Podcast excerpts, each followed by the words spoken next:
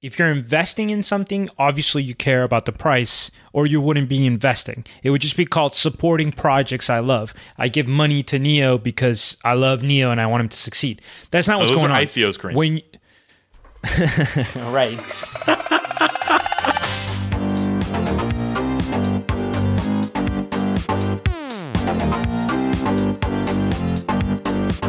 Hello, everybody, and welcome to this edition of the Crypto Basic Podcast. You are listening to our frac.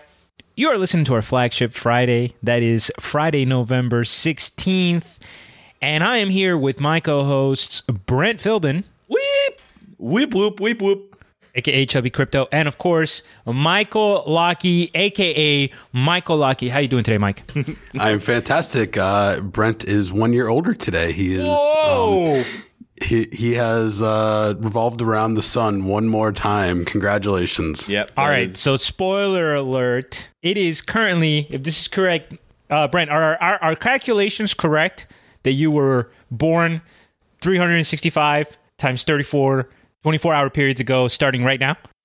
you know, there's probably some variance in there, like give or take. There's leap years and, and things like of that nature. But for the most part, what you're saying is correct.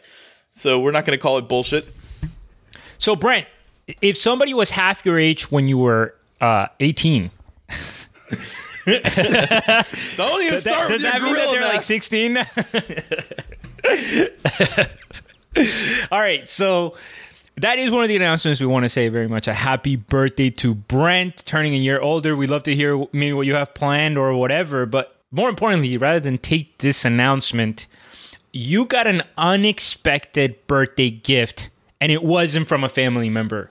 Brent, why don't you tell us about the birthday gift that you- decided to share with me? I, I guess that's in reference to the Beyond Blocks conference. That Oh no, no, no! It's in reference to the to whatever JJ gave you this morning. Oh, of course, it's in reference. Go. Okay, so we are Kareem and I are going to be going out to Thailand. We're going out for the Beyond Blocks conference in Thailand, and it was pretty awesome how this ended up coming to be. We're gonna I'll tell you a little bit about what we're gonna do there and how it happened.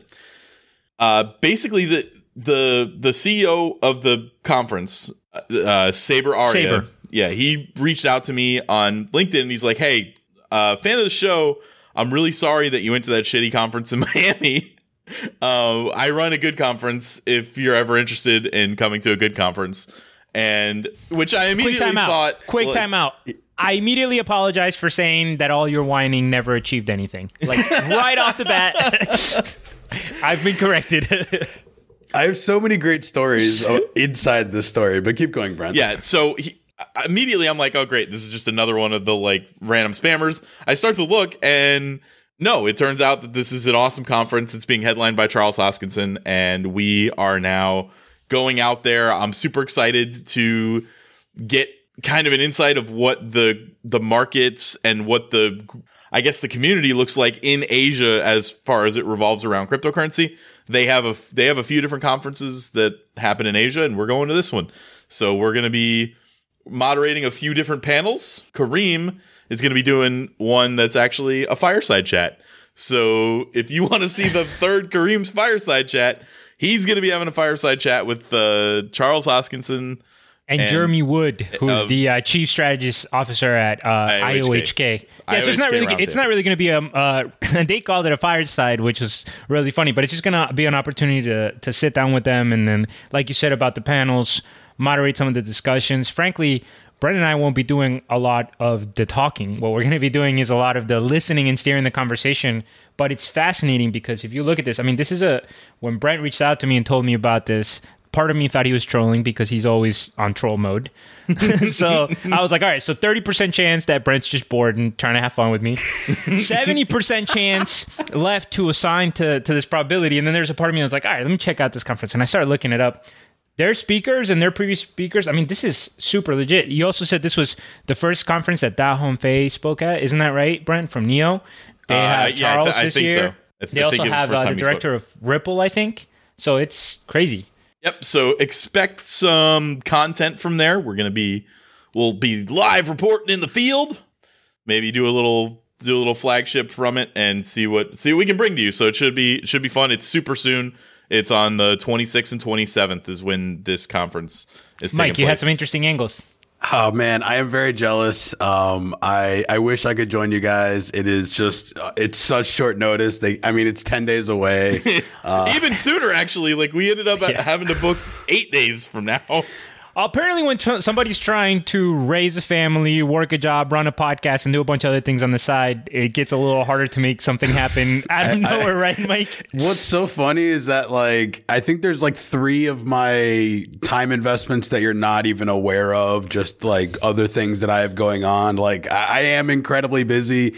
I'm juggling it as well as I ever have, and I'm still, you know, working each day on it. But Absolutely. This is a game changing opportunity for our podcast. I'm very thankful that, you know, our hard work is starting to show some benefits. And this is hopefully the beginning of a very long term partnership with a very uh, solid, reputable conference, as well as hopefully many of the speakers that they bring there. You know, hopefully, you know, these interviews that we're going to have and these ability to meet and greet and like, you know, we want to be a very reputable podcast that has a lot of credibility. And this is one of the many ways that we're going to try to build that trust with the community.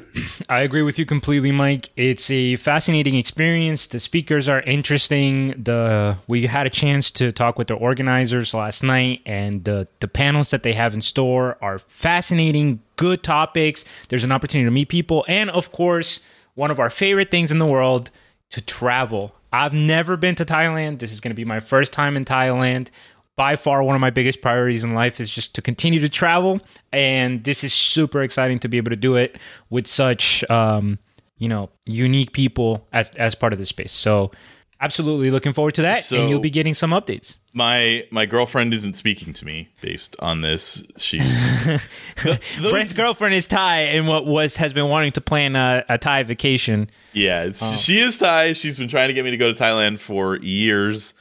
And I finally do this with like eight days notice. And obviously she cannot go with that short notice. And she, so it's my birthday. I think she, like, she kind of spoke to me a little bit earlier, but I'm pretty sure once my birthday's over, like, that's it. She's not going She's to talk like- to me until I get home. you get 24 hours of me pretending that we're cool I know your girlfriend fairly well. I feel like she doesn't like to hold a long grudge. She's going to yeah she's gonna she's not uh, even very mad. Aggressively let you know when she's dissatisfied with you, which is the only reason she could possibly tolerate you as a human. Yes. So Yeah. let's just accept and appreciate her her charm. Yeah, yeah. And by the way, guys, just funny how life is sometimes. Uh, as a quick anecdote, I got these news literally within three to four days of finally realizing that we, um, my girlfriend and I had to cancel our trip to Thailand that we wanted to do in April.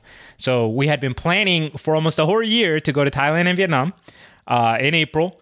And then for a few things that are not relevant, we ended up having to cancel. And literally within like 72 hours or four days, I get a, a message from Brent Hey, got invited to Thailand. You want to go? Listen, there's so many, so many interesting coincidences about this. I mean, Brent said the exact phrase to me. Uh, it's unbelievable that I haven't visited Asia yet at this point in my life. Like, how many times in the past three months have you said that to me? At I, least dude, five. I've been to so many countries and I don't understand why I haven't, uh, haven't hit up Asia. So, so starting Thailand is uh, It- exactly it's where I want to actually probably a top five location for me to visit. And, you know, I, I am extremely jealous you guys are going, but I understand that like you guys are really going to do a great job and we're going to get a lot of great content from this. And I'm really looking forward to enjoying that as a fan as well. my man. Exciting stuff. And I agree with you, by the way. Asia is one of my top five spots, along with the Americas, Europe, Africa. Screw Antarctica. I'm not interested. Just kidding. All right, guys. Why don't we move on to the actual podcast, get some content. We've already told people how excited we are. We'll give them some more updates as we learn more. But I think it's time to get into the news. Don't you hate it when podcasts spend like the first five to ten minutes talking about their personal life? Jeez. I hate it when that happens. Sorry, everybody. All right. So let's go into the news. I'm not that sorry. Okay, I'm not really either. Just bragging. All right. So, guys, as we know, EOS continues to surprise us consistently uh, with their ability to continue to surprise us negatively. So, Brent, tell us about the most recent misstep, or maybe not Oh, a misstep, uh, there- maybe the most recent. Yeah, go. So the misstep is do you remember when EOS was like decentralized everything and their ads were very decentralization related? No, I don't. Uh, it, yeah. uh, well, they were trying to push that out of the memory, but there was a time when they used the word decentralization when referring to EOS. Now, however, their narrative has changed. But just in case you thought they were still under the cover of uh, decentralization, they have recently reversed a stolen funds transaction based on the decision of an arbiter. Not even like a vote of the 21 block producers, although I imagine they appointed the arbiter. The there was an entire basically the this guy sent the during the swap i think he sent them to the wrong wallet or something and or got fished one or the other. The funds got frozen via ECAF if you remember that back in the day uh, and Oh, is this a continuation of that old case? yeah yeah yeah this took that long to get settled Oh, I didn't know this was a part two. I thought this was a different story. no this is all about that those funds that got frozen like right when it a few days after it went live via ECAF and this is the exact phrasing of the arbiter's ruling under the powers afforded to me as arbiter un- afforded to me as arbiter under article 6 of the rules of dispute resolution i ben gates rule that the EOS account in dispute should be returned to the claimant with immediate effect and that the freeze over the assets within said account is removed. So he used the pronouns I, me, and his name in this decentralized. No, yeah, So look, if you're enjoying EOS, you are invested in EOS, just realize that there's not even a pretense of decentralization left. When we're talking about some of the other projects that we talk about, like they're not particularly decentralized, like Ripple, for instance, they're at least like pretending and kind of like doing some things that are a little bit decentralized, but like they still own all the currency, so it's hard to really say that. Here, they're not even pretending. This is just literally a bank, a worse bank. Um, it, it it is in fact like you know, crypto is a better bank because the bankers can't fuck you. This is kind of just a slight a, a worse bank. This is they're they're running everything the same. Oh, also, they had to pay three hundred and seventy dollars worth of EOS in order to get this uh, reversal to happen. In order to get somebody to investigate it. So apparently EOS is strapped for cash, guys. They're they're pulling in 370 uh 370 a dispute here. They don't you know, they don't want to just like pay that out of their 4 billion dollar coffers. I mean, like, it doesn't seem that weird. It just seems, it just seems like a centralized government, right? Like, you got to pay somebody to do the official work for you. Like, Uh oh, and interestingly enough, I was looking at the EOS community when this came out and they weren't like posting about it because they I guess they might consider it FUD or something. To me, this has been one of the things that the EOS community is like, guys, don't you want like this the thefts to be reversed? Yeah, that would be nice if there was a way that like you could do that without somebody having the power. And okay, it's, it's- nice that this person didn't have the money stolen from them. So if you're part of that community and you think that these 21 block producers have should have the power to nominate a single person that can make this decision and make this decision without any biases, etc., and you're totally cool with all that trust, you should be parroting the shit out of this. You should love this that this person got their funds back. That's a win, right? Like that is it doing what it's supposed yeah, to do. th- this is like what people claim that like blockchain could be used for, right? well, they claim that EOS could You can track, you could track a transaction and know, f- and you know, be able to backtrack it in a way that you know you could you could see. We know where stolen you funds could are now. potentially have an arbiter rule on something about ownership in Bitcoin. That seems reasonable. Yeah, yeah. but they so should there's be a able couple. to move it.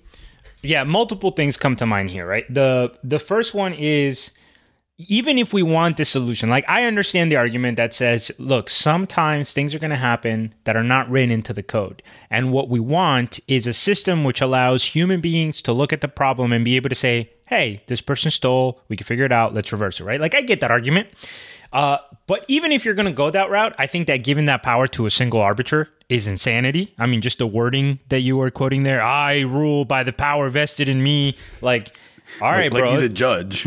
Yeah, exactly. So, so there's a reason why judges in important cases usually have juries too. I understand that there's cases that are just solved by uh, jurors, but this seems a little weird to me. It's it's too centralized to give the power to a single person. And also, Brent, I wanted to confirm what you were saying because maybe people don't remember uh, some of the quotes from the past. So I pulled out an article. This is from six months ago where the CEO of uh, EOS.io, Brendan Blumer, was saying, arguing basically that EOS is more decentralized when you take into account mining pools. And he says if you look at the largest platforms today, less than two or three mining pools control those networks. Um, EOS as a blockchain technology and community is probably one of the most decentralized versions of this technology we've ever seen.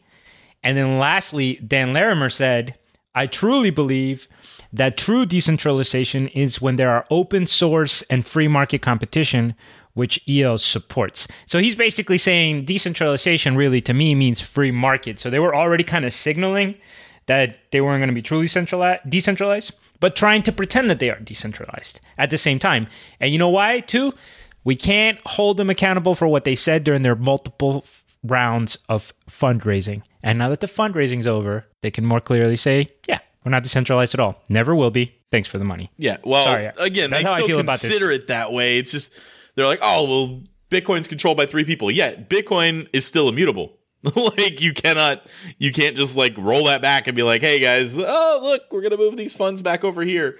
Like this one, And it's not fund- controlled by three people. Yeah, it, it's It if anybody Like- ever said we're going to we're going to do the bitcoin we're going to do this to the bitcoin code we're going to which is i don't think it's possible but like let's say they're going to just back it up like they did with the uh Mm-hmm. with the dao hack for ethereum and uh, the community would be like no fuck you they would just change their uh they would change off of that mining pool if that mining pool was yeah, but what support it. Satoshi's vision? Good point, Mike. Um, no, but I agree with you, Brent, because this is this is like a false uh, comparison. It's almost like whataboutism, where Yeah. in order to address decentralization, what EOS is doing is pointing to different lines in the spectrum. But even though the mining power is concentrated in Bitcoin, that doesn't mean that those people have full control, like to reverse a transaction or to completely change the code. Like they're still um, influenced and restrained by the community around them. So it's not a fair comparison. Yes, there is a way in which Bitcoin is decentralized, is not decentralized, but there are many other ways in which it is. And with EOS, I see almost no way in which it is decentralized. yeah even if these 21 block producers have picked like even if they're being rotated right like even if they're being fluid democracy liquid democracy and all that and they're rotated out and then they pick an arbiter but they fuck up and they pick a guy who's friends with the guy who got the funds and he's like nope this wasn't theft. And they're like what are you talking about? It looks like theft. Nope i am the arbiter. I rule. This is in my you know this is my right and nope you got to deal with my ruling. So there's gonna be a there's gonna be somebody that goes rogue and they're gonna be wrong and there's gonna be a big hootenanny about it and there's nothing you can do. I'm to make one more criticism before we move forward um, to to play some games. It looks like we have here, but the last criticism I'll make is the point you made, Brent, about how if you are in favor of being able to reverse these problems, then you should be like cheering this on, right? And basically, we're arguing, okay, in this case, EOS can be more secure because we have this system where like something like this can be reversed. Then how come you guys have the most hacks and manipulation? Right? If at least EOS was the most secure, then we could say, hey, listen, we're sacrificing decentralization, but look how we're making it up in these other fields. The problem that I have with EOS is that I see leaks everywhere and I don't see a strong point. I don't see a strong suit. I don't see a true, you know, we always talk about trade offs, and I totally accept that some of these projects have trade offs. And I look at Ripple and I see true trade offs. But I look at EO and I see leaks upon leaks upon leaks. Yep.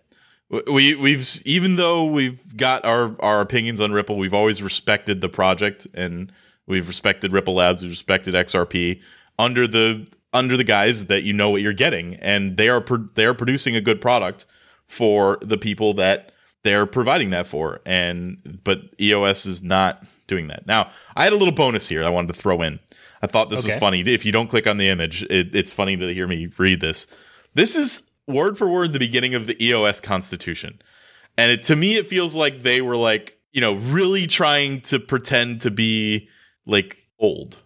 We, the freedom seeking people of the world, with the purpose of creating an open source platform for communicating, transacting, and interacting in a manner free from censorship by sovereign entities and corporate interests, returning ownership and control of data to users and content creators, and promoting transparency in an effort to remove the requirement of trust from transactions, hereby agree and establish this constitution to govern the use and maintenance of the EOS network. That was one fucking sentence, too, on top of it. There were a bunch of commas Yeah. in there, but it was one sentence. The Constitution intends to serve as the ultimate protection of rights for citizens of the EOS digital nation. Okay, so it still seems pretty applicable if you make some minor changes. It should probably read We, the profit seeking people of EOS, with the purpose of running multiple ICOs and becoming super rich, promise transactions and decentralization and all kinds of cool stuff. Uh, and we will take control of your data from content creators. Pick me.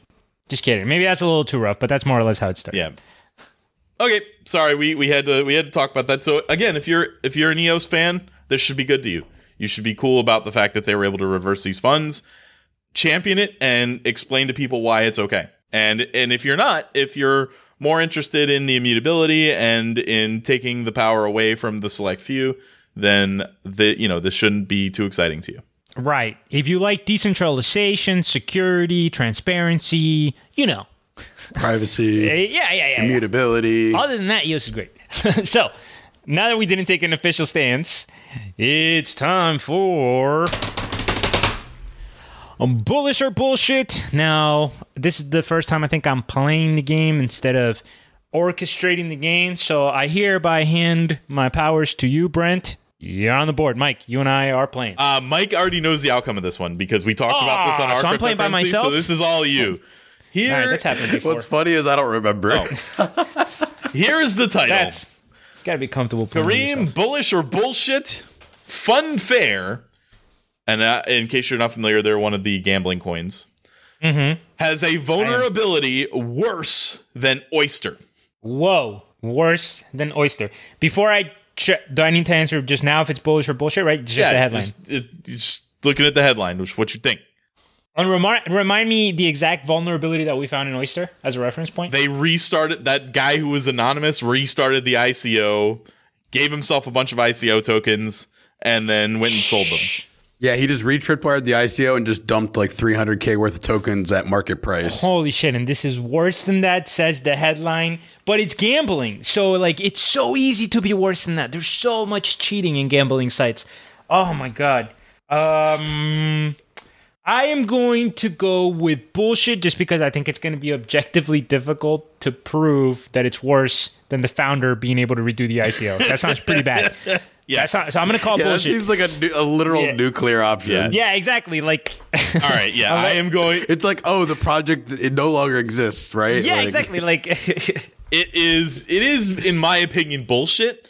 And the and the reason is they didn't exit scam yet. Like Oyster Yeah, already okay. did it. so like, just objectively, it can't be worse if they Or haven't it, done it It could have a vulnerability that's worse. That's what the title is. The, the, it has a vulnerability that is on par. It's kind of the same thing. Like they so it was just interesting to see like how bad that particular I want to hear it because on par with restart the ICO. well yeah, on par with. Yeah. See ya. Fun- One guy has the power and the intention to fucking restart the project and take all the money out. Yeah. So that's so talk to us, Brent. Is is the CEO anonymous? Like the this Bruno CEO Black is not was? anonymous on this one. Basically, Okay, this dude it was being a hype beast about his FUD. He was like, worse, they can steal your tokens. Funfair can Funfair is centralized. They can transfer your tokens. Uh, Funfair can also mint an infinite number of tokens.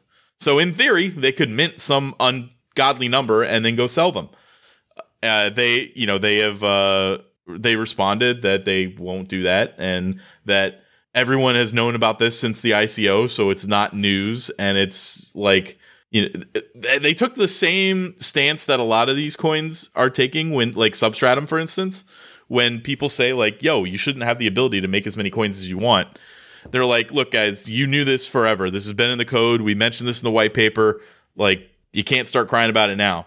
And that's kind of the that's that's the move now for the for these companies. So I don't like that as the response for some of these people that have the infinite ability because as we know, if somebody has this power, it's like it's like whispers in their ear like all night like you can do this. And then eventually they do it. Right. Eventually, you know, their their mom gets cancer or like uh there somebody's in a bad car accident in their family and like uh, they develop alcoholism or like something changes in their life and all of a sudden like oh i could solve all my problems just by creating more money. I could be my own bank. I could print more things. Like that just doesn't work right? Like, so they had reasons for why they had it that way based on like how the functionality of the casino needed to work i guess for whatever reason. So if you're cool with their reasons and you're cool with Funfair you're not going to consider this a vulnerability this is just part of the project but it, it, one it goes to show you that these titles are over sensationalized this is they're right they did say, they did say this.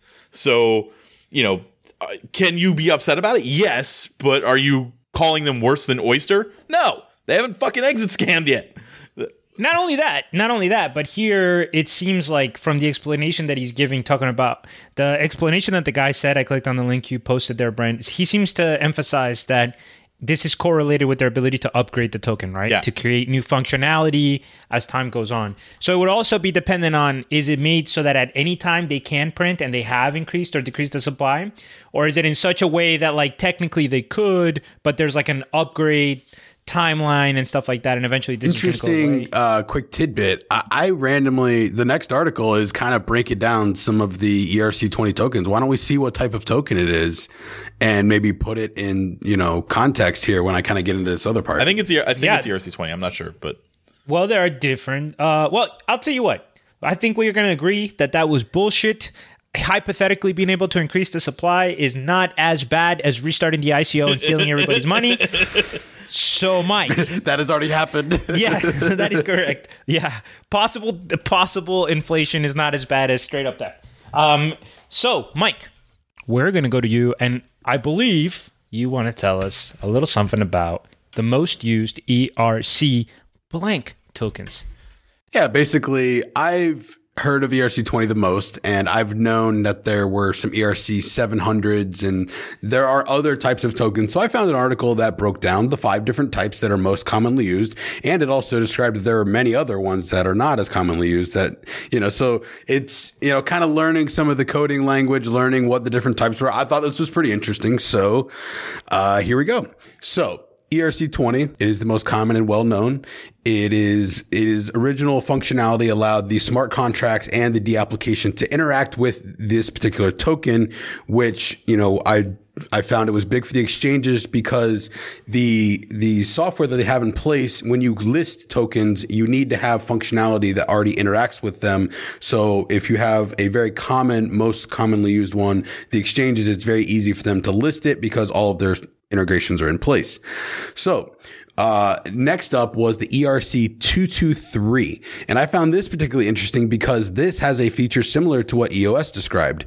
It is, it accidentally it avoids accidental loss of tokens to a smart contract that is designed, that is not designed to have the token sent there. For example, my brother sent a full Bitcoin to a Bitcoin Cash address on a, um, on a KuCoin address and has lost it ever since. He's he's never been able to recover that. If anybody knows how to do that, please get in touch with me. I'd be I would really I will I will I will tip nicely for that uh, service if we can figure out a way to do that. So uh, this type of token allows the smart contracts that they're not designed to be sent to. It allows basically the, the program to basically pull it out.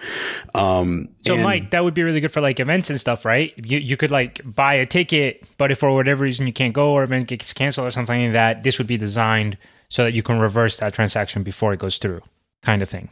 That's a very possible use case. That makes a lot of sense as maybe, um, maybe you have an RFID card that the token is assigned to and you're going to a, an event or something and, and you decide that you no longer want to own that ticket, you could sell it to somebody else and then their card could then swipe in that ticket. I don't know. There's a lot of, there's so many use cases for crypto right, that right, I, right. I can't keep up. So another part of this is that actually allows reduced gas consumption it's just part of the the coding in this particular token. And what I also learned is that it's also f- it's also backwards compatible with all the ERC20 components. So this is kind of an extension of that, Uh, it's the PlayStation 3 of of ERC20 tokens. which we've which we've learned. Um, so the Side next note, step I was, was devastated when I found out PS4 wasn't going to be backward compatible. I don't know why you did that to me, Sony. That hurt so much. I've been with you since 1998. Continue, Mike. How old were you? Were you in '98? Eight. I got my first PlayStation for my first communion. And my birthday and Christmas all together. My parents were like, "All right, then it's all three. And I was like, "Yeah, I don't care. Give me a PlayStation." I didn't know I didn't know that like Arabic religions had first communion. It's interesting. Oh, everybody in Colombia's Catholic. You racist. Continue, Mike. With Anywho, back to ERC standards. Um, so next up, we got the ERC 721, and this one is unique and not divisible. It reminded me of EOS a little bit, or uh, Neo. I'm sorry. Um, in that regard, it the example that it used was this is for the non fungible tokens as well. This is like CryptoKitties, where it had digital DNA. Each CryptoKitty had its own digital DNA, and it would never be the same as any other one. So a couple other use cases for something like this include software license and digital art management. So I thought that was pretty interesting. You know, very cool. That's cool. So all the tokens are basically the same, but they have little differences, which makes them unique, just like the crypto CryptoKitties. Or for collectibles, These are the like ones the that we're going to see in Enjin, Loom, Right, etc. right, right, the gaming ones, all the different card types, all the different, you know, Limited legendaries. edition. Right, right, right, right. foils, whatever, whatever the uniqueness ends up being. Cool. Um, this will, well, there'll be a limited supply essentially. So, uh, next up, ERC 777. It allows a smart contract to actually accept tokens that it was not meant for. So it'll basically allow any smart contract, anything that's accidentally sent there, it can actually accept it. And it has a place where it can basically then re- resend them to a place where they belong. Um, it also has more detailed tracking on on the back features of how far back those tokens go. So it has basically a longer memory chain than a traditional token, to my understanding. And um, another interesting feature about the 777, and it sounds like we're talking about airplanes at this point, right? Or a slot machine, like like you went, that? remember like back when we were dealing when you put three sevens on the board, everybody would be like, oh, ding, ding, ding, ding, ding, ding, ding, ding, and making noises. Yeah, yeah, yeah. The, anytime you put through, anytime you put a coordinated board on, there's like seven people that have something to say. Uh, Where was that last hand? so I guess one of the interesting things about the the ERC 777 as well is that it actually is going to be able to provide inside the token a list of the types of smart contracts and which smart contracts it can actually interact with. So, I mean, that seems like a pretty useful feature to a token. If I receive a token, uh, if I'm smart enough, I could go in to that token and see which smart contract I can send it to. I, I can't think of any use case off the top of my head, but it's a very useful use case, I'm sure. You know what I'm thinking when you're saying this, Mike, is as you're mentioning all of these, it really makes you cognizant that Ethereum itself has its own ecosystem. So this is like a great interoperability token where like let's say that you have a product that's going to interact with multiple types of tokens you can program it in such a way that it can like it's basically being able to transact in tokens that are other than itself but you can program which ones are yeses and which ones are nos so that could be really cool for different projects on the Ethereum blockchain, if that makes sense, that are interacting. Like if an ERC, the ones you were just mentioning, like if an ERC 721 wanted to interact with a project that uses ERC 20, maybe an ERC 777 is the medium point that can take them both and interact with both. Yep, very cool. And uh, the last one the article mentioned, and this is my first ERC that's actually a four digit number. It's the ERC 1400. So this is the, the This is maybe the the, latest and greatest. AKA think- ERC baller. Continue. Right. And it actually was introduced only two months ago, and it listed a whole team of people that were involved in this. But Yeah, this is for basically, the STOs. This is the this is the daddy. the the concept for this was it is a security token and it is designed in such a way to fit all the needs that a security token would need and it even listed some of the people that were considered as far as the needs were for what a security token needs to be it listed issuers investors know your customer suppliers the wallet, the trading platforms, and the developers. So that's six individual uh, species that are going to interact with this potential ERC 1400. So a large group of developers were, you know, worked hard and designed this. Um, it's also going to allow you to manage a library of documents inside the token. So uh, think of it this way. Imagine if you owned like Apple stock and like you're in your block explorer and you can just click on your Apple stock and all your legal documents for your Apple stock are inside your, your actual physical token. That sounds no matter where you store it, you can store it on your ledger, whatever. You can pull it up, you know, plug it into your laptop. You can view any of those documents. Uh, that seems really interesting. Dude, you know what you just made me think about, which is sick, Mike? Also, because I own not a lot, but I own random stock, and technically you're supposed to be able to vote on those things, right? But unless you're a major shareholder, nobody really votes. But if it's in the security token, like if, if you can open up your own stock and then they're like, oh, we, you know, here's the vote on this, and you could just vote on it, you might get a lot of smaller investors to actually participate. Are you telling me that you don't vote? Not in the, not in the stock. Uh, uh, the stock I own. You do technically so vote. little. You just generally designate your vote to whatever the right, exchange is. right, I feel lied to. No, I definitely vote every political election, Mike. Don't worry. So yeah, that was. uh I actually enjoyed that. I, I it was much more interesting read than I expected when I pulled up the article. Absolutely fascinating, Mike. And I think what is it that we always say that every once in a while we read a story that reminds us how fucking big Ethereum is actually going to be. Yep. This is this is just kind of one of those where it's just like, hey, by the way, remember that project that you kind of in your head think of as a simple thing? It's actually a super complicated network of ecosystems where lots of people are working on different token types, and you have no idea what is going to come out of it. Every other day, we're reading a story about Hodl. Yeah, yeah. We're not shilling Ethereum. We're just shilling crypto. We're shilling good crypto. Yeah, we're shilling good crypto. You know, Speaking of good crypto, we're not shitting on EOS and and and pumping Ethereum because we're biased. We're just telling you what's true. Anyway, this is not financial advice. My, uh, Brent, are you? Oh, I really want to hear the updates on this story. Uh, now I know that there was some drama going on. We originally learned about this through our Discord. There was some drama going on with Cardano. Cardano separated into three entities, and I believe one of those entities wasn't holding their weight. And I think you have an update for us, Brent. Yeah. So quick version of this is the the the recap is this dude Michael Parsons was the um was on the board of the Cardano Foundation. They were supposed to have a big board, but this guy was like putting his like his kids and his mother-in-law and his brother-in-law and his like anybody that was like related to him in some way, they were getting involved in this. Um, no, he was he, he had a couple of nepotism appointments. It was it was getting bad. He wasn't doing any work. Um, they were not they weren't happy. Cardano or IOHK and Emurgo came out united and said, "Look, we're going to do everything the foundation was supposed to do because they're not doing shit.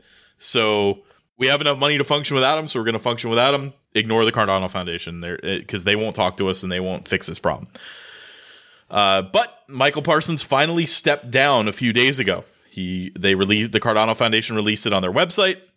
I went and Brent, sorry, I just want to do a quick pause because you mentioned three different entities, and uh, we want to make sure that people are caught up, right? So, IOHK is the development company, so that's where the Charles Hoskinson and the developers are, and Emurgo, the company that you mentioned, they're in charge of business relationships or like getting Cardano The out venture there. Venture capital type. Correct. And then there was a third institution, the Cardano Foundation, kind of like the IOTA Foundation or Neo Foundation, and they are responsible for certain duties.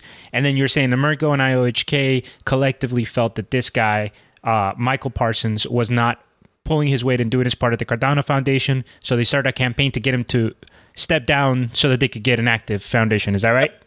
and that's what, there was also a, uh, an entity called the Guardians of Cardano that was involved in this too. They found a lot of the information that that was needed to get this done. It turned out that the, the board was supposed to be a lot of people, but instead it was this guy and the the required Swiss citizen that like had to be on the board. And yeah, it was just it just wasn't functioning great. Cardano kind of handled it, or I- IOHK and Emurgo handled it as well as I think they could, given could. the crappy situation they were in. They they they said, look, we we planned for this. We knew that there's a possibility that until we're fully decentralized, until we've got a DAO, until we have a treasury, that somebody could pull some bullshit like this. So that's why we had three of us, and everything's functioning the way that it should. So uh, in I was watching a video that Charles put out about kind of what happened here, and I thought it was kind of awesome that they there were managers at the the Cardano Foundation. They went to all of the managers that were under the board and took them all and put them into IOHK. So they they went to them and they're like, "Hey guys, you can work for us. Here's the money." And they all agreed. So the entire management team had already moved over to IOHK. They were working on uh on getting more team members and like kind of poaching them, I guess is not the right way to say that, but they were like they basically like were castrating this guy's company and he finally caved and it was like awesome. So it's now in the hands of Peter Schmidt, who's the uh, the Swiss citizen and is one of the people that Charles in the original letter and video said was okay. And uh, so Charles asked for a reinvigoration of the foundation. He wants more democracy, at least seven board members, diversity among those board members, and a strong investment in Japan. They have a really big community behind Cardano in Japan, and they're not on any of the Japanese exchanges. So they're like, what is going on, guys?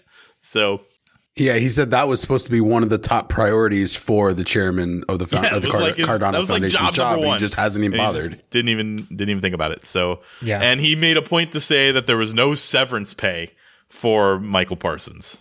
It just like I, I don't know if it was a jab or if like there there was like a legitimate reason like he needed No, to say that. because I, I think he should say that. You know why? Because somebody like me hates golden parachutes. There's nothing I hate more than knowing, oh, you're a CEO of a company for three years. Uh, you guys laid off 100,000 people. You broke three laws. The company's in a fucking chaos right now, like Wells Fargo. And then it's like, okay, CEO, bye bye. You get 86 million. Yeah. How does that make sense for the shareholders or anything like that? So, as a Cardano holder, if this guy wasn't pulling his weight and you were able to uh, kick him out, basically, then I think it's great that he didn't get any severance pay. And the other thing I want to say is this is why you trust good people. And I, you know, I hate badmouthing projects. So it's not criticism of IOTA as much as I want to show how, much respect I have for these guys. There's drama, right? There's human drama. There's a separation of powers, and you had one. Kareem, before are you going to use IOTA as an example? yes.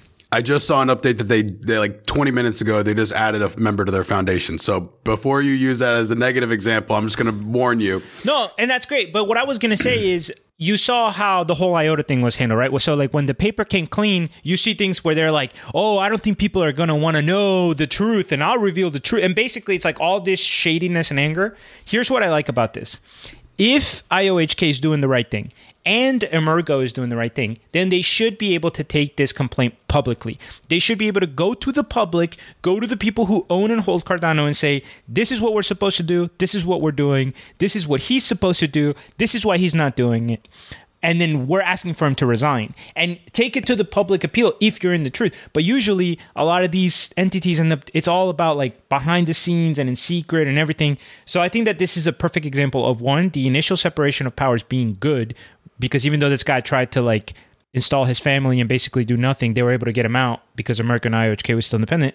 And two, I think they handled it the right way. They went public when they felt like they had to. They were transparent and they put public pressure on him. That's exactly how these types of things should go. Yep, I could not couldn't agree more. Obviously, you don't want to see like this kind of drama, but it was correctly addressed by by the parts that were supposed to correctly address it.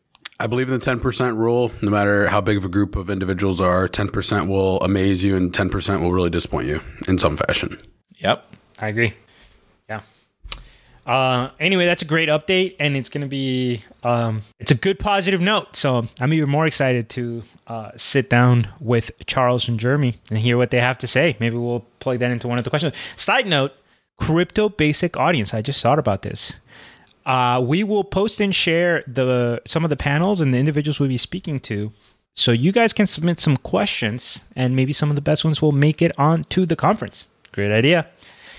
All right. So, Mike, I have a question for you. Why should crypto investors care about private blockchains? That's a great question. And um, this article is a look into one particular company who is setting up private blockchains for you know the financial world in particular. And i found it interesting about you know something i found in the article that's kind of related and i was curious on your guys' thoughts. So uh, the original point is that icos are basically the new term for blockchain startups. They're popping up all over the place. And you know, there's we've talked a lot about how different the priorities are for a company that has an ICO and raises funding through private or public means versus a private blockchain. And you know, there's a lot of these private blockchains are going to be popping up and becoming more aware, more publicized. Um, the the company in particular here was called a it was called Digital Asset.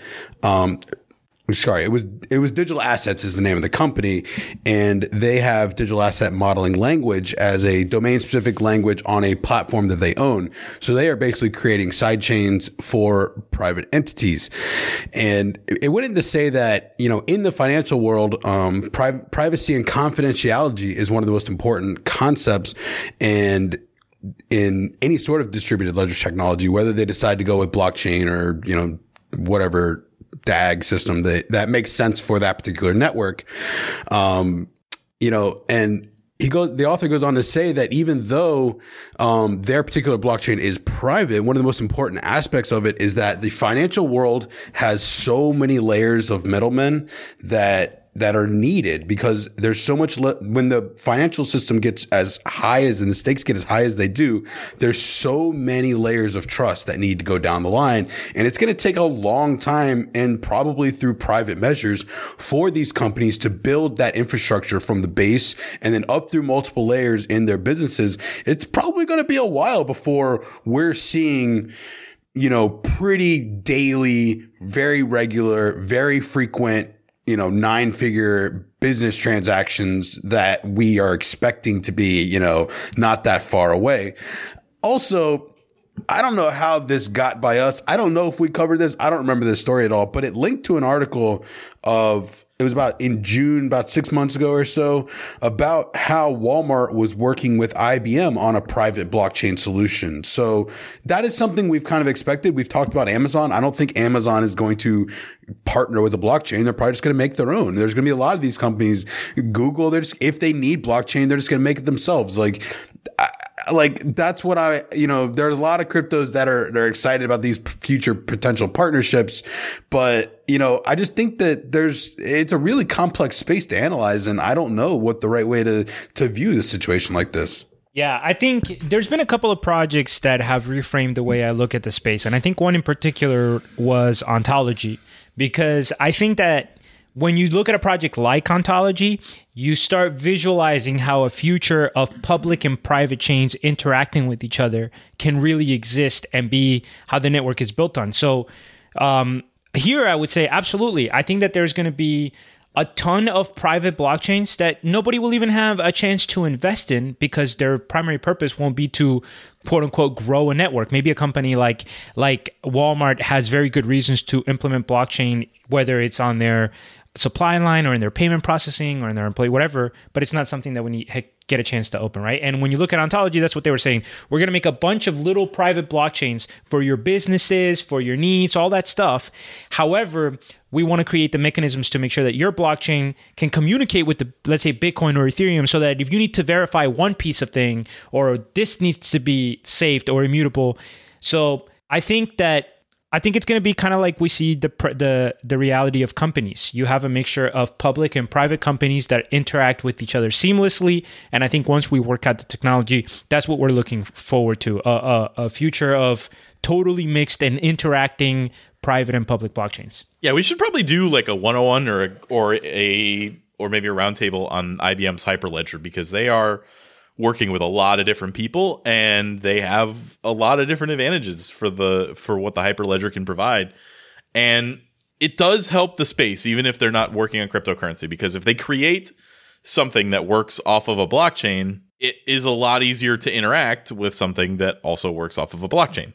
So maybe it becomes just easier to take ethereum to take bitcoin if you're a company. They're like, look, you can go through this payment processor and pay 3%, or we already have Hyperledger built in. We have now this integration with Bitcoin super easy. Like you can either do that or not. There's no fees if you do it this way other than the gas or other than the uh, Bitcoin network's fees. And, um, you know, maybe that's the thing. Maybe I'm misunderstanding how these things work together, but their distributed ledger technology is, it has advantages in the, it, it like distributing that computing power or distributing the upkeep of the ledger between a bunch of people in the world or 17 different servers throughout the world at your 17 different headquarters both kind of achieve the same effect if it's not money that you're controlling. If you're just controlling a database, then it's a lot easier for you to use a blockchain to your advantage and not have to worry about the intricacies or the nuance of decentralization. Yeah. It just feels like there's so many things. There might even be private, but not like a company owns them. There might be private blockchains that are used for industry, you know, where you just have like a service that either keeps records or certain amount of information or whatever and particular big businesses are paying to access it, but nobody else needs it. So it's a private blockchain with like seven customers, but those seven customers happen to be hundreds of billions of dollars in revenue because, or whatever. You know right. what I'm saying? It's just so possibility, so much possibility with this space.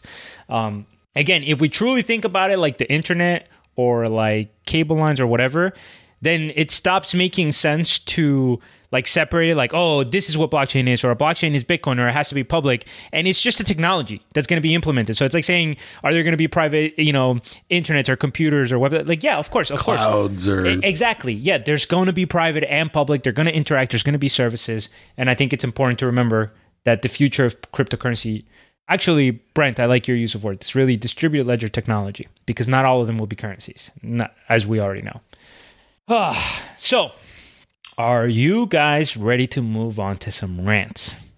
Uh, yep, let's rant. Maybe. Let's do it. All right, Brent. Brent was more excited than you, Mike. So I'm going to let Brent go. Okay. So I found this post on our cryptocurrency, and I just want to have like a discuss. I don't know if it belonged in the rants, but I want to have a quick discussion about it. This person posted, got tons of upvotes, and uh, they said this is hard to take. This is this is in response to a pretty bad downturn in the market the last couple of days. Okay. This is hard to take, guys. I mean, I know the old invest only what you can afford to lose line is good at times like these, or I'm sorry, is good at these times, but it's sore when you're losing money. Not sure how much more of this I can take. It will be years before another bull run, and we may never see 10K again. I'm considering cutting my losses and just getting away from this crypto depression. Update sold all my coins. Buy. I believed in Bitcoin and Bab. random Bab is like a little shitty project that I somebody like one time was you know how like people will sometimes contact you and be like, "Hey, what do you think of this coin?" Like somebody did that to me, and I'm like, "I don't fucking know, dude." I, I so anyway, th- so those are the two that this guy was invested in. He's invested in Bitcoin and Bab, but crypto is never coming back. Who is going to invest after seeing what the market can do to people this year? I'm done. Thanks and goodbye. So I'm going to start. Go. The, here's what I, you know, everybody will say this a lot. Be like, shut up about prices. You're in it for the tech, which is not fair to say. Like the price does matter because you are making an investment. So completely ignoring price isn't fair to say to people. We do care a lot more about the fundamentals. We do care a lot more about the tech, but saying "shut up, your price doesn't matter" isn't is is like the elitist thing to say almost. Like, don't do that. Uh, it, we we we should, even though you know it makes sense, right? So this, but this person is clearly pretty new because this isn't the first time we've had pretty hefty bear markets in the crypto markets. Now we're new comparatively as well. This is the biggest bear we've gone through, but if you look back and you look at the you look, you look at the different bear markets in the past, this is very similar. Like there's been this much. The the volatility is very very high. So he starts off with saying, "Oh, I know, don't invest more than you can afford to to lose." That's true, but obviously nobody wants to lose their money. So when you go gambling at a casino and you br- you should only bring what you can afford to lose, but it's nicer if you win. It is nicer if you win. In a casino, you're playing in a negative expectation game. We believe that we're playing in a positive expectation game here in the crypto market. It may be that years from now we look back on this and realize that we were not playing in a positive investment or a positive expectation game. This stuff may be extremely overvalued, even though we think it's not. So this is a so don't invest more than you can afford to lose imply is is involved in everything. But this in particular is a very volatile investment. So you do need to understand that. So I, I'm interested at what your thoughts are between the dichotomy of shut up, it's about the tech, don't worry about the price, and like also worry about the price a little bit. It's not a dichotomy. That's the that's the problem. Like because we'd be So it's not that it's about the take and you shouldn't worry about the price. If you're investing in something, obviously you care about the price or you wouldn't be investing. It would just be called supporting projects I love. I give money to Neo because I love Neo and I want him to succeed. That's not oh, what's Those going on. ICOs, Kareem. When right. so so here's here's a few things. It's not that you don't have to worry about price and only worry about the tech. Is that if you're going to invest in something like the stock market, you need to understand that you don't have any control over the price. And that if you're looking at anything that's not a long-term horizon, you're essentially just flipping coins. So if this person's talking like this shows it right here already, right? Because even if we don't know the future of cryptocurrency, you can look at the history of Bitcoin and realize that the fluctuation that Bitcoin has experienced in the last year is more or less in line with the fluctuations that Bitcoin has experienced in the last 10 years. It's gone up, it's gone down, it's gone up in value 80%, 190% down in value. And now this guy that he's experienced this, he's basically looking at, oh, it might never go up again. We don't know. Well, you, you have no idea what's going on, dude. Right now, the S&P 500 basically lost all the gains that it made throughout the year. Yes, I understand it's not as volatile as crypto, but the S&P 500 also didn't go up in value 400, 500 times in a in 18 months.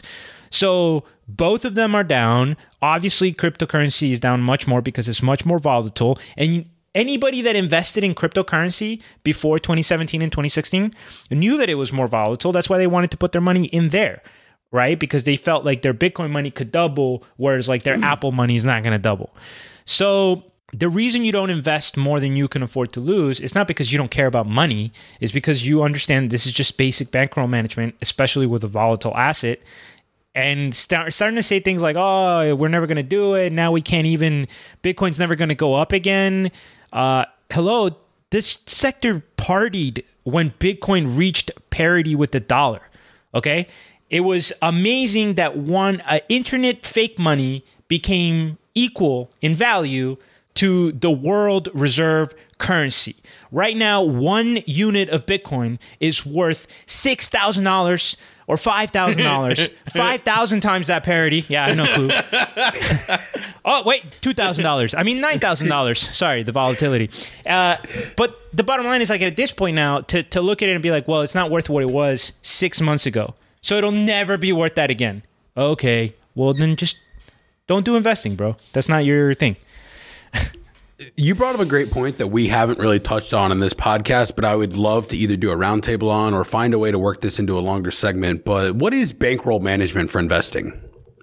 Like, wh- like, how do you actually carve out like a little bit of of something that you want to put into investments and then within that lump sum carve out you know something for crypto something for the stock market something for wherever else your other baskets are like like obviously there's infinite answers here but maybe maybe we should create better habits for investing right like um you know, I'm much more in the camp of, you know, let me invest a little more. Let me dollar cost average in. Let me, let me do 10 bucks a week in something like an index, a bit, a bit 10 index fund. Like I'm understanding the value of things like that a little more now. And like, sure, let's, maybe let's elaborate a little more and decide like, you know, what is a responsible thing for people to invest? Yeah. No, look, obviously income is dependent, right? So if you make six figures and you live by yourself, you're going to have an ability to save a different amount of money than if you make $70,000 a year and you're raising a family of four or you're supporting a family of four. All of those factors. So 10% for me might be ideal, 20% for you. So it's hard to pinpoint the right ratio. But I do think the time horizon is relevant. And this is where it's like, I'm not playing Nostradamus when I say this. Investing has already, I don't want to say it's been figured out, but it's been thoroughly vetted. Maybe not cryptocurrency investing, but if you just go look at general portfolio management, risk management, long term investment, go look at what the greatest investors have to say. Almost all of them consistently say time in the market beats timing the market. And what you need to do is be greedy when others are fearful, right? That's like the old Warren Buffett quote, and have steady hands. And even if you went through the Great Depression, and even if you went through 2008, and even if you went through everything, all of the data shows that as long as you put your money in the market and didn't take it out, you made money in the long term. Like the chances of you having lost money is very, very low. So what we're dealing Assuming with here, you, you invest in, in reasonable time stuff, horizon. right? Yeah, yeah. Uh, okay. assuming general investments. This is the market as a whole. So this is looking at indexes, right? So this is Okay. Of course, some people did better, some people did worse, and the more you go for I high guess I don't. I don't know the terminology in how how you define shit stocks and regular stocks too. Like, I, there's got to be a there is a, sure. a penny stock method, right? Like, you know, No, for sure. is- like you can invest in small coins and go broke, right? Um, I I wasn't saying anything you said was wrong. I guess I'm just trying to to word the exact phrasing of like you know time in the markets of you know there has to be there has to be some qualification in that. Like, Yeah, but it's looking at an average. So it's basically saying overall, whether you invest in big stocks or small, because if you invest in small stocks, you're going to go broke a lot more often, but you're also going to hit random gold, right? And if somebody else invested just in like Apple, Walmart, Microsoft, they're not going to yeah, go broke. it's like playing tournaments versus cash games in or poker. exactly, and they're never going to go broke because those companies aren't going broke, right? But if you look at the market as a whole, if you invested for 20 years, you just didn't lose money. Even if you invested right before one of the big crises, like even if you invested right before the Great Depression, or even if you invested right before 2008, as long as you stay in the market, you make that money back. So my emphasis here to this person, if I could talk to them, would be focus on time horizons. Understand that the money you put into an investment, more than likely, is money you're not going to see again for decades. And I think that once you change that transition, these shifts are irrelevant. And yeah, it sucks to see Neo down at twelve dollars when I felt super smart that I got it at six dollars when it was at 120. But even back then, I used to tell you guys, I'm not touching this money for 10 years. So this 120 is imaginary. And now this 12 is imaginary. I'm not worried about it. I know that the long term, the long time horizon is what matters. That was a good rant, gentlemen. What, what, what kind of time we got? Do we have time for mailbag? I feel like we're way. You know what? Let's answer Uh, one of these. I, I like the the Christmas one, kind of. What's the Christmas one? Let me see. Can you It's do it's a lot of creative. Cashman wanted to do. Uh, can you guys do a Christmas like story of last year's alt season? I need a story to fill my heart with hope again. Ah. I don't even know where to begin with this. What is this asking? Sit around, ladies and gents, as I tell you the story of altcoins and stuff. That didn't rhyme, but that's okay. Christmas story, here we come. I knew some people that invested in ICOs and crappy coins, and now they're surprised that they have nothing. Think about the future and Santa Claus presents, Lambos and the moon.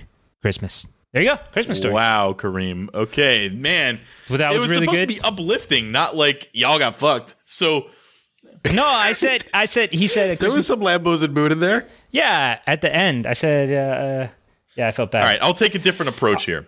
I'll take a different approach. All Let right. me- I, Well, let me try to cheer him up one more time. Okay, nothing happens when you die. I'm just kidding. Go ahead, Brian. because the question was, can you guys Wow, do Rick. a Christmas-like story of last year's alt season? I need a story to fill my heart with hope again. So, so here's here's what we're gonna do. Notice he picked this question. Let him pretend like he's riffing now. No, no, I was originally He's been writing this since I was last night. originally gonna do like a uh, that twas the night before Christmas, but I've changed it now. I'm, I'm gonna do something else. I'm gonna do. Uh, all right. Well, Christmas 2017. I can tell you some stories about Christmas in 2017. It was 40 years ago. You know, I tell this story every Christmas. We didn't understand anything back then, and and every the money was growing on trees. It was literally growing on trees. We were buying anything we could buy. We were buying Tezos, and it was going up. We we were buying Neo. It was going up. All you had one, two, three, four, five times. Floyd Money Mayweather, the greatest boxer of all time, was invest was telling you what to pick and you picked it. The John McAfee, that guy that ran for president in 2020, he would tell you what to buy, you bought it, you made money. It was an amazing time. It was a magical time. And Christmas that year for all of the family was amazing. I wish we could go back to 2017, but this year is almost the same. Grandpa, I just asked if you were going to get to the gym. I don't know what you're talking about right now, but please take care of yourself. Are you implying that Grandpa needs to go to the gym? Oh, man. I can't believe you didn't include North Dakota into this story. North Dakota, man. Wyoming. You mean Wyoming? Oh, yeah, God, stop confusing the shitty states, bro. Whoa! Neither one of those states is shitty, Brent. You need to check yourself. USA. USA. yeah. All right. So, um, Cashman, as you could see, we're not storytellers.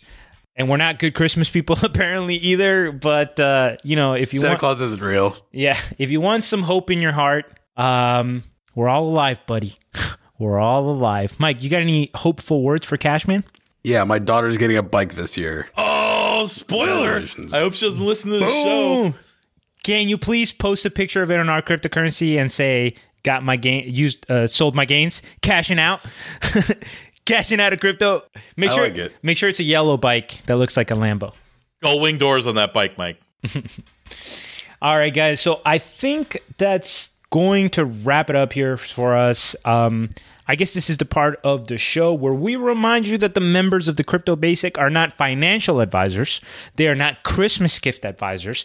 They are not storytelling advisors, but they are conference moderators. See you in Thailand.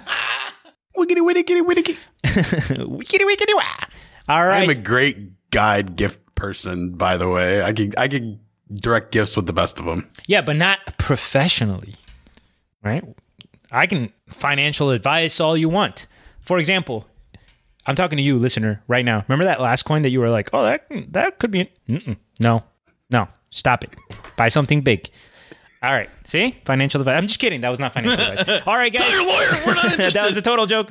Total joke. Total joke. Total joke. All right, I'm gonna wrap it up here. Any parting words, gentlemen? Yeah, man. Rate us on iTunes, join our Discord, check the show notes, download Cash App, do some do whatever cool stuff that supports the podcast. That's correct. Fly to Thailand. and See us in a conference. If you are in Thailand, we're gonna be in a Wiggity, pancake. wiggity, wiggity.